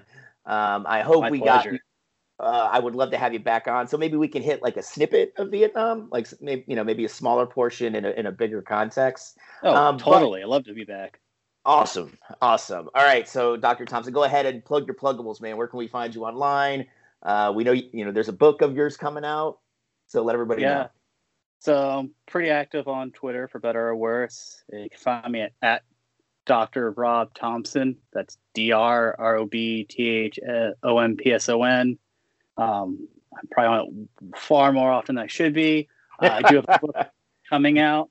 Uh, that, uh, the book's coming out in May two, yeah, May 2021. Um, you can find it online, at, whether it's uh, Oklahoma University Press or Amazon. The title is Clear, Hold, and Destroy Pacification, Phu Yen, and the American War in Vietnam it was like my dissertation. So I've been working on it for far too long, and I definitely need other people to read it and complain about it, and not me. Um, uh, I also work, like we mentioned earlier, Army University Press. Uh, we pump out uh, really high quality documentaries on U.S. Army history slash doctrine. Um, we have some uh, cool films in the pipeline. Uh, we're doing uh, a bunch on the Second World War in the Philippines we dropped one uh, I think back in November. We're going to be dropping the second part between Christmas and early January. And then I'm working on the third installment, which is The Liberation of Manila. Um, and there's a whole bunch of others. But you can find those on YouTube. Just search Army University Press, and you'll have a couple days worth of film to watch, and maybe you'll learn Army doctrine. yeah, nice if someone did. Yes, please, someone else do it. So, like guys like me and Dr. Thompson can just stop talking about it for a little bit because. Uh, whether you're looking at it from an academic point of view or somebody who lived it, it's very dry and just very enraging at times. Yeah, um, we get good narrators that make it sound uh, but you can find me on Twitter at bearded cynic 473 and we also have the the podcast's own Twitter uh, at YDK History Pod, where I let everybody know through GIFs what the next topic's going to be. Uh, so be on the lookout for the next one. All right. But thank you, everybody, for listening. Uh, we're recording on Christmas Eve, so I hope you all had a great Christmas Eve and Christmas. And, uh, you know, I hope you have a great new year. So bye, everybody. And